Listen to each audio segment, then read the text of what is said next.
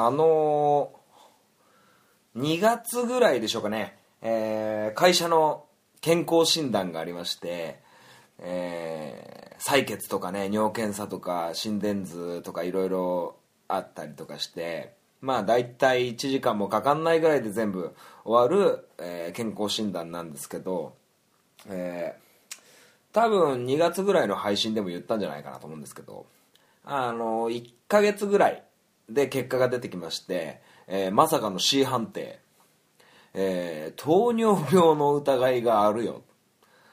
ちょっと検査してみたらどう？ね。えー、C 判定なんでねまあまあ別にいいかと思ったらコレステロール値も高いなんて言われちゃってまあいろいろ生活も変わって、えー、1 0キロ太ったりとかねいろいろあったんで、えー、どうしたもんかなと思ってたんですけどまあねあのー、同棲を始めてからいきなり体重が増えてきたのであの糖尿病の疑いがあるなんて言ったらミランダ・カーがねこれは私にも責任があるっていう風なねこと言うもんですからああもう気にしないでいいんだなんてことを言ってたんですけどあの必ず再検査に行けと、えー、いう風なことを言われて、えー、先週の日曜日に、えー、行ってまいりました。はい。まあ結果的にはね、えー、糖尿病は全然関係なくてその健康診断の時に、えーまあ、たまたまねお昼ご飯食べてすぐ健康診断を受けることになってたんで、えー、そのため血糖値が上がってっていう簡単な感じで、え、終わっておりました。はい無事にね糖尿病ではなかったんですけどはいまあその健康診断でね、えー、健康診断じゃないやあの再検査、えー、行ってきまして、えー、無事にね終えてきたんですけど栄養指導なんてものもねしてもらったりして。はい。だから改めて食生活を、えー、変えて1週間経っているわけなんですけども。はい。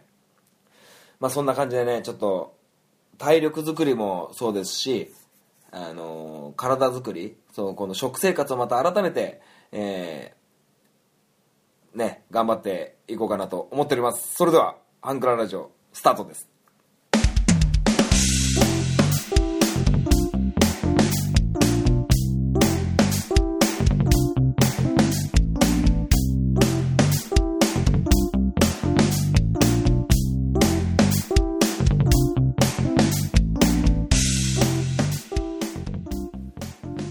トポッドキャスティングハンクララジオ MC 本マッチでございます。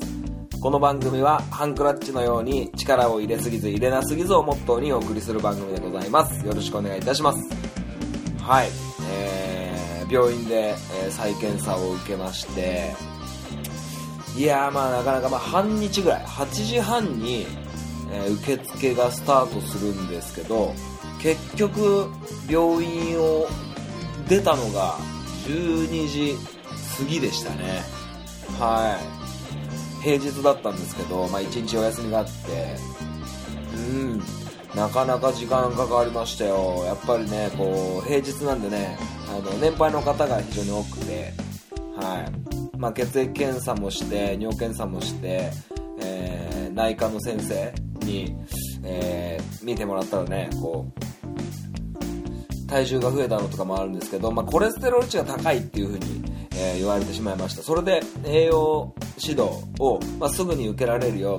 病院の専属の管理栄養士さんが常駐してますからその方にねこう見てもらえるよなんてこと言われたんですぐにねこう管理栄養室みたいな管理栄養士さんのところに予約を取ってもらってすぐに受けたんですけどまあ結構事細かに聞かれるんですよ。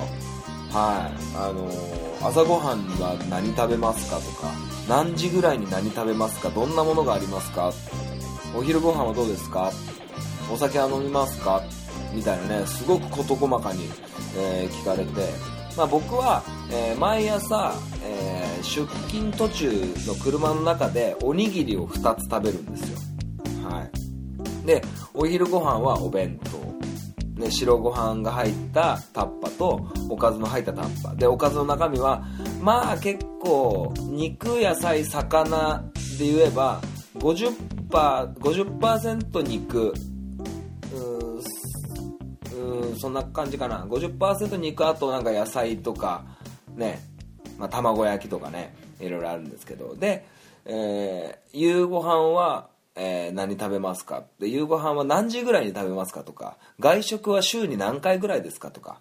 で僕はアルバイトをしてますからえー、7日間のうち2日は確実にアルバイトしてるんでその日はラーメン屋さんでバイトしてる結果、えー、ラーメンを食べますよね。で、えー、そうじゃない日は練習を終わってお家に帰ってミランダカーのご飯を食べる。それが大体10時ぐらいになってしまうわけですよ。はい、ものすごくこう事細かに聞かれてでそのお家で食べるご飯は魚が多いですか肉が多いですかとか、ね、それも73ぐらいで肉ですねみたいな、えー、感じの話し方をしてはい。でお酒は飲みますかとか、えー、いろいろ聞かれたんですけど、まあ、とにかく、えー、バランスのいい食事をしましょうというふうに言われましたね。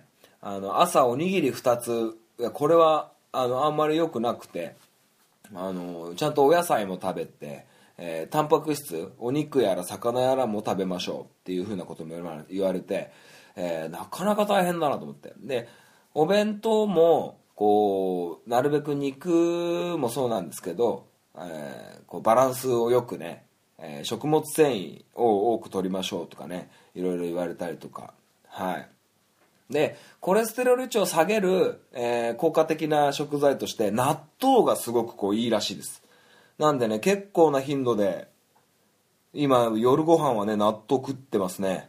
はい。で納豆とかあと豆腐とかね大豆製品はものすごくいいらしいですね。で、えー、やっぱ肉が多いってことを話したら、えー、揚げ物は1日に2品っていうふうに言われました。だからお昼ご飯にフライが入ってたら夜ご飯にフライがあるかな？わかんないけど。まあ油もんはねこう1日2品みたいなこと言われたんで結構これ大変じゃないと思って。あと一番びっくりしたのはやっぱりコレステロールって何にいっぱい入ってるの？って言ったら卵系に多く入ってるんですね。やっぱり。あの鶏の卵鶏の卵とかあとよく言われるのが魚卵ですよね。イクラとかスジコとかあとシシャモもそうですし、えー、あと何がある？トビウオの子トビっ子とかね数の子もそうかな？タラコもそうですよね。だからなかなかねこう大変だなと思って。はい。だからねなんかこうそんな感じなんですけどその卵まあ鶏の卵で言ったら1日に1個分。これがいいらしいです。でもっと言えば2日に1個分。これ結構大変ですよね。うんまあ僕は弁当をミランダカに作ってもらってる関係で僕は気にしないんですけどそのねあの健康診断の再検査に行けってミランダカに言われて栄養指導も受けたよってその栄養士の先生からいろいろこうこういうこと気にしましょうとかいうねいうのがあってはい。あの気にしなさいっていうのがあるんですけど、まあ、さっき言った通り朝も野菜タンパク源を取りましょうと。あと納豆の頻度を増やしましょう。魚料理を増やしましょう。卵は1日か1日から2日に1個分。でお酒はビール 500ml が適量ですと。で週に2日休館日を取りましょう。で野菜を増やす。えこんにゃくきのこ海藻などがいいですよと。いうふうに言われました、はい、でこのねあの気にしなきゃいけないことを紙に書いてもらってミランダカーに渡してねこうお願いしたんですけどはい。だからうん。考える方は大変だったなと思って。だからミランダカに申し訳なくてねこう美味しいご飯毎回作ってもらってるんですけどあのこう卵をね使いにくいとかね魚料理を増やさなきゃいけないとか、えー、キノコやらこんにゃくやらいっぱい食べましょうなんていろいろ言われちゃって大変だな申し訳ないなというふうに思ってるんですけどはいそんな感じでねあの健康診断の再検査を受けてこうこう取り組む目的目標どうしたらいいかみたいなのが結構こう栄養士さんからこう指導を受けたことですごく整理されてきましたね。で僕も一応調理師の免許を取る関係で栄養学を学んだ2年間があるわけですよ。はい。でミランダカーもね調理師免許を持っててまあ少なからず栄養学の勉強はしたでしょうきっと。だから2人で栄養学とか栄養素の話とかねこう知ってるには知ってるんですけどやっぱ管理栄養士さん病院にいる先生ですからねやっぱこう信用できますよね。だからそれにめがけてこうね取り組んでいける指針ができたのでもしねこうリスナーの皆さんもねあの気になることがあったらねこうすぐに病院にかかっていいのかなと思います。はい。結構こう朝もおにぎり2つだったのをえー、おにぎり2つなんですけど海苔を巻いて海藻を食べますよね。で中身はあの鮭を入れるようにしました。はい。車の運転中食べるんであの鮭とかの真ん中にギュッて入ってるのだとこぼれた時にもうとんでもない惨事になってしまうんであの混ぜ込み系の混ぜご飯にしてもらってたんですけど今はねおに白ご飯にど真ん中鮭で海苔を巻くって感じなうん。おにぎりに変わってまあお野菜はちょっと取れないんですけどで野菜ジュースってどうなんですかって言ったらあの商品名言うとあれですけどカゴメの野菜生活100これはあんまり良くないらしいです。なんか果汁が多いらしくてあんまり野菜っていう感じじゃないみたいです。だからなんか伊藤園の一日野菜みたいなそういうなんかドロッドロしたやつ。そういうのがいいらしいですね。はい。だから野菜いっぱい取って 納豆食べて、はい、そうやってまた来年の2月、えー、健康診断で A 判定を取り返そうっていうふうに思っております。はい。皆さんもねあの健康には本当に気をつけていただきたいなと思います。ね。はい。だから作ってもらってる人は感謝を込めてねやらなきゃいけないですしあの作る人はねこう少しそういうのにも気を配ってね自分の作ったご飯がその人の体のねを形成してたり病気を予防したりしてると思えばね一生懸命頑張れるのかなと思います。はい。まあとにかくお互いね作る人も作ってもらう人もねお互いリスペクトして感謝し合って、えー、やってほしいなと思います。はい。それでは本町 FC まで CM が挟まりますね。挟まっていきたいと思います。はい。アプローチラジオ。この番組は MC のケンとリョウの同級生2人がお送りする雑談ポッドキャスト番組です。皆様の日常にどんどんアプローチしていきたいと思いますのでお便りお願いします。月曜日夜9時配信中今のところ毎週配信していますのでお時間のある方はぜひお聞きください。アプローチラジオのケント。りょうでした。あなたの心にアプローチ。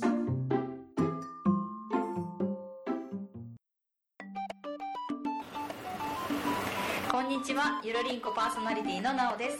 しょうこですこの番組は日常に起きたこと仕事のこと楽しかったこと悲しかったことをゆるりんこと話すポッドキャスト番組です。毎週木曜22時配信中。ふわふわゆるりとした番組をお探しのあなたにぴったり。番組はゆるりんこで検索。ぜひ一度聞いてみてくださいね。本マッチ FC このコーナーはサッカー大好きな本マッチがサッカーについてお話しするコーナーでございます。はい、えー、本日6月2日、えー、無事チャンピオンズリーグも、えー、リバプールが勝って優勝ということで。うん。なんか地上波でやってないから僕見てないんですけどそれまでにね結局 DAZN も入らなくてあれなんですけどもね。はい。えー、やっぱ話題になってますね。久保建英選手、うん、A 代表入り。で FC 東京も辞めちゃうのかな、まあ、海外に移籍するみたいな話もありますけど。あのー、僕が言うことじゃないですけどおお前できんのかって話なんですけどあのはっきり言いまして、えー、世界を相手に日本が戦っていこうそれこそロシアワールドカップでベルギーに負けてベスト16で終わってしまった日本をこう世界のベスト8ベスト4トップランクに位置するためにはこういう選手がゴロゴロ出てこないと困るわけです。はい。あの、17歳で海外に移籍。いや、あの、やっぱ日本がね、島国っていうのもあると思うんですけど、アジアっていうのもあると思うんですけど、あのヨーロッパとかねブラジルとかなんかね普通ですよ。普通。うん。全然普通なんですよ、まあ、確かにね17歳で A 代表入ってるっていうのは他の国を見ても少ないとは思いますけど海外のねこうそれこそチャンピオンズリーグで戦ってるようなリバプール今回はトッテナムもいてバルセロナレアル・マドリード、えーユベントスパリ・サンジェルマンいろんなチームありますけどそういう世界のトップに君臨するようなクラブチームに、えー必ずいますよ。二十歳そこそこの連中ってのは。うん。だからね久保建英選手が、えーまあ、もちろんねあのすごい選手なんですよ。ものすごく上手だしスピードもあるしキックの、ね、テクニックもあるし。なんですけど久保建英選手がすごいっていう捉え方よりも久保建英選手が世界にとって標準っていう位置づけで見てもらえるとじゃああと何人20代ないし10代後半で海外に出ていけるかっていうとまだやっぱりね少ないですよね。20代10代で海外出てるのなんて僕が覚えてる中で何人だろう、まあ、久保建英選手がいて、まあ、海外出ればの話ですよね。まあもともとバルサの下部組織にいたからまあまあそれはあれですね、まあ、プロじゃないからな。あとうんと宮市っていう選手がねアーセナルに行ってたりね。中田英寿は確か二十歳だったと思うんだよな。レッジーナじゃないや。どこ行ったんだっけ？ペルージャか。イタリアのペルージャっていうところに中田は行ってましたけどね。はい。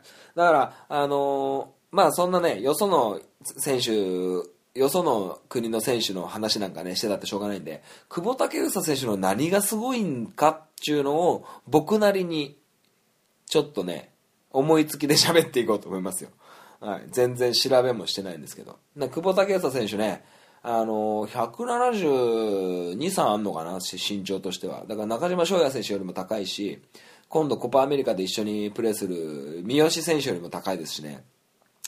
なんですけど彼ねあのドリブルをしますよね。こうドリブルっていうのはこうボールをちょんちょん触りながら前に前方に進んでいくあれなんですけど。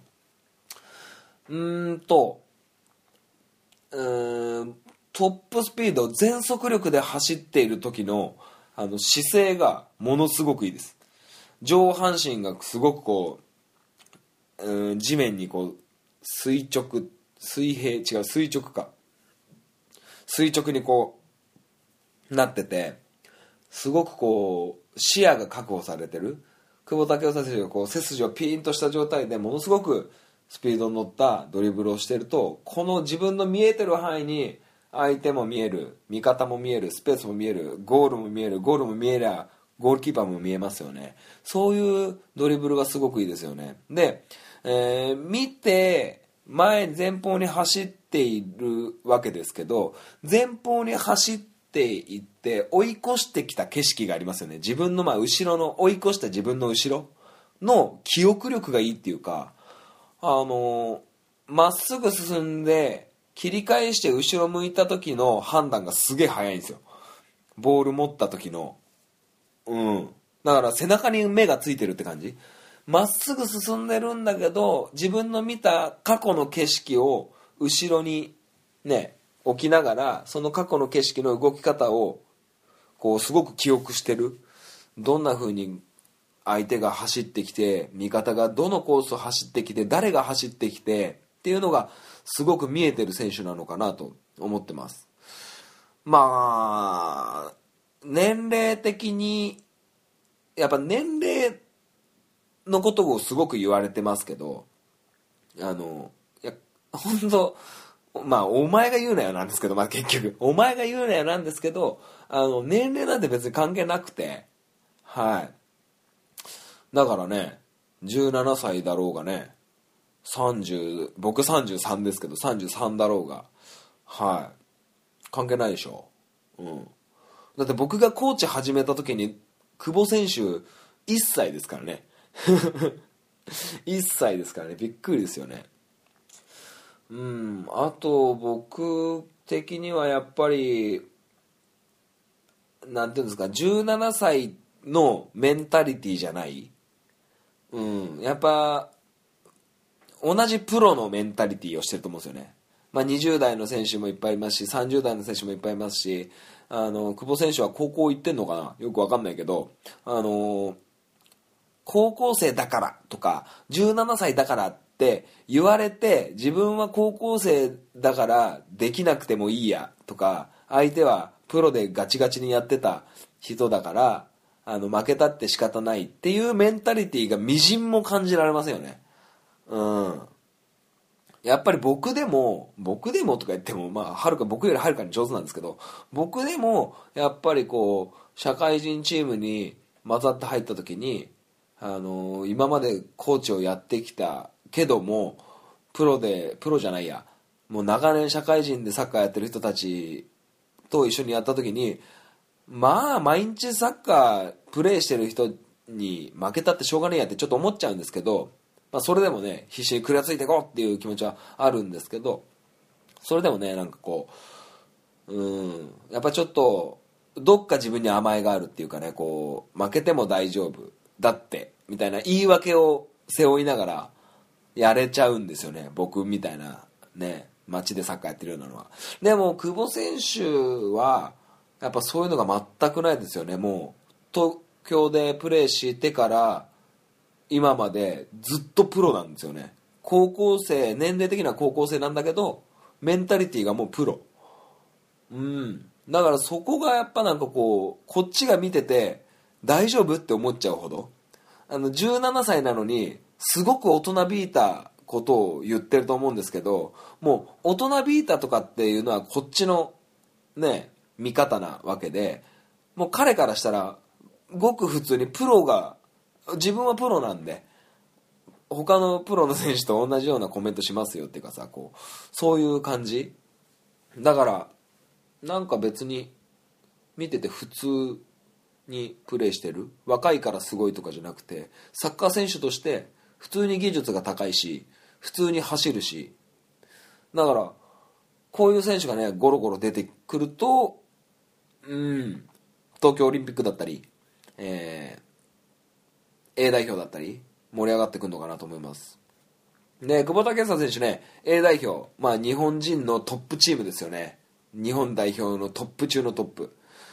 で17歳だから2年後違う1年後か。1年後18歳でしょ。東京オリンピック出れるんですよ。うん。僕ね出れても出ない方がいいんじゃないかって思ってて。いやだってわざと自分のねトップでやれる実力があってトップで揉まれてどんどんどんどん成長するチャンスがあるのにわざわざトップじゃないアンダー23に入ってやる必要はないんじゃないかって思ってます。確かにメダルを取るために優秀な選手を集めるのは大事なんですけどじゃあ日本のメダルと久保建英という一人の選手のこれからのねこう伸びしろみたいなのがあのどうかなと思ってポテンシャル潜在能力みたいなのそれをこう下げてしまわないかなってすごく不安なんですけどね。どうなるんでしょうね。東京オリンピックのねメンバーね。久保選手入っても全,、まあ、全然できますよね。だって日本代表 A 代表ですからね。だから入る実力はあるけどでも僕は A 代表でずっと飛び級したまんまやり続けるのがいいんじゃないかって個人的には思ってますけどね。はい。まあ森保監督がどうお考えなのかは分かりませんけどね。はい。まあまあそんな感じでしょうかね。久保選手よく取り上げられてますけど。だもっといると思うんだよな。うん。さてじゃあコパアメリカのメンバーが発表されてしばらく経ってるんですけどさっき見たんだよな。何だったかな。うん。どんなもんなんでしょうね。久保選手ね。まあいいと思うんだよな久保選手のあれ A 代表にずっと行きっぱなしな感じ。どうなのかな。なんかね背番号が27番。なんで27番なんだろうな。面白いですよね。まあ別に何番だろうが関係ないですけど。まあまあ今回のメンバー見てもうん個人的にはえー、あいつ見てほしいです。あいつ出てほしいですねあいつ。あのー清水のあいつ。達田達田って言うんでしたっけ？あのディフェンダーのやつがいるんですけどそいついいっすよ。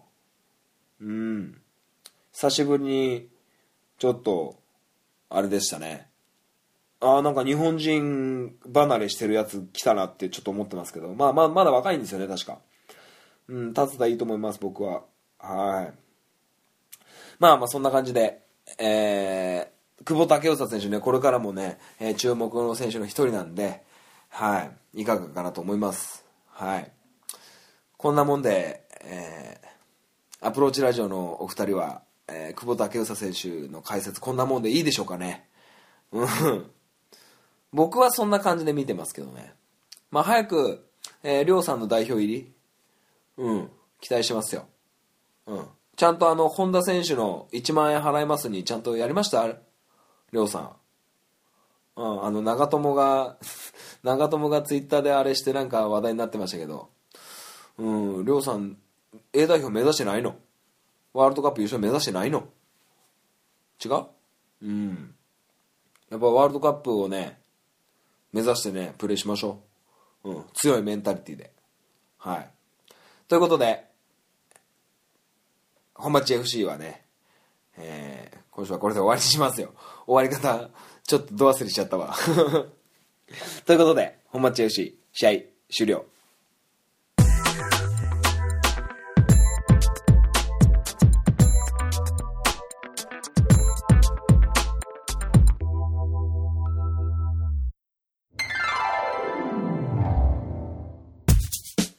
クララジオでは皆様からのご意見ご感想をお待ちしております。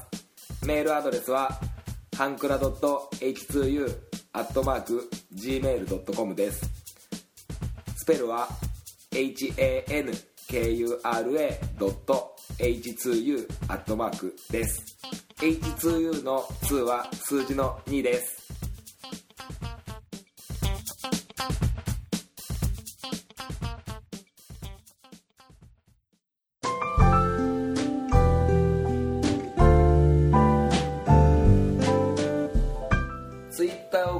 方は DM でもご意見ご感想をお待ちしております。ハンクララジオで検索してみてください。ハッシュタグハンクララジオでのツイートもお待ちしております。ハンクラはひらがな。ラジオはカタカナです。みんなでフォローして盛り上げていきましょう。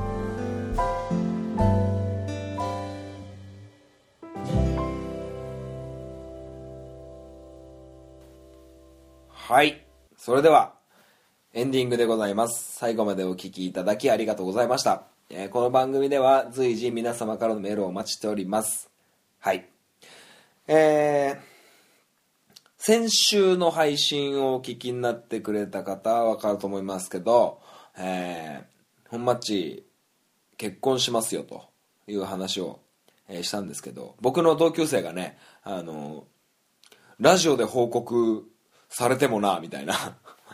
なんか久しぶりにハンクララジオ聞いたら、本マッチ結婚するなんてそんな大事なこと直接聞きたかったなんてこと言われたんですけど、いや、そもそも毎週聞けやって思ってね。まそんなことはいいんですけど、あの、まあ、とある方から、これ多分名前を言うとちょっとあれかなと思うんで伏せとくんですけど、まあ、とある方から、えー結婚のお祝いのメールが届きまして、えーそれと同時にねこうちょっとした贈り物をいただきまして本当にありがとうございます。あのお返しは不要って言われたんですけどなえなんで？って思って。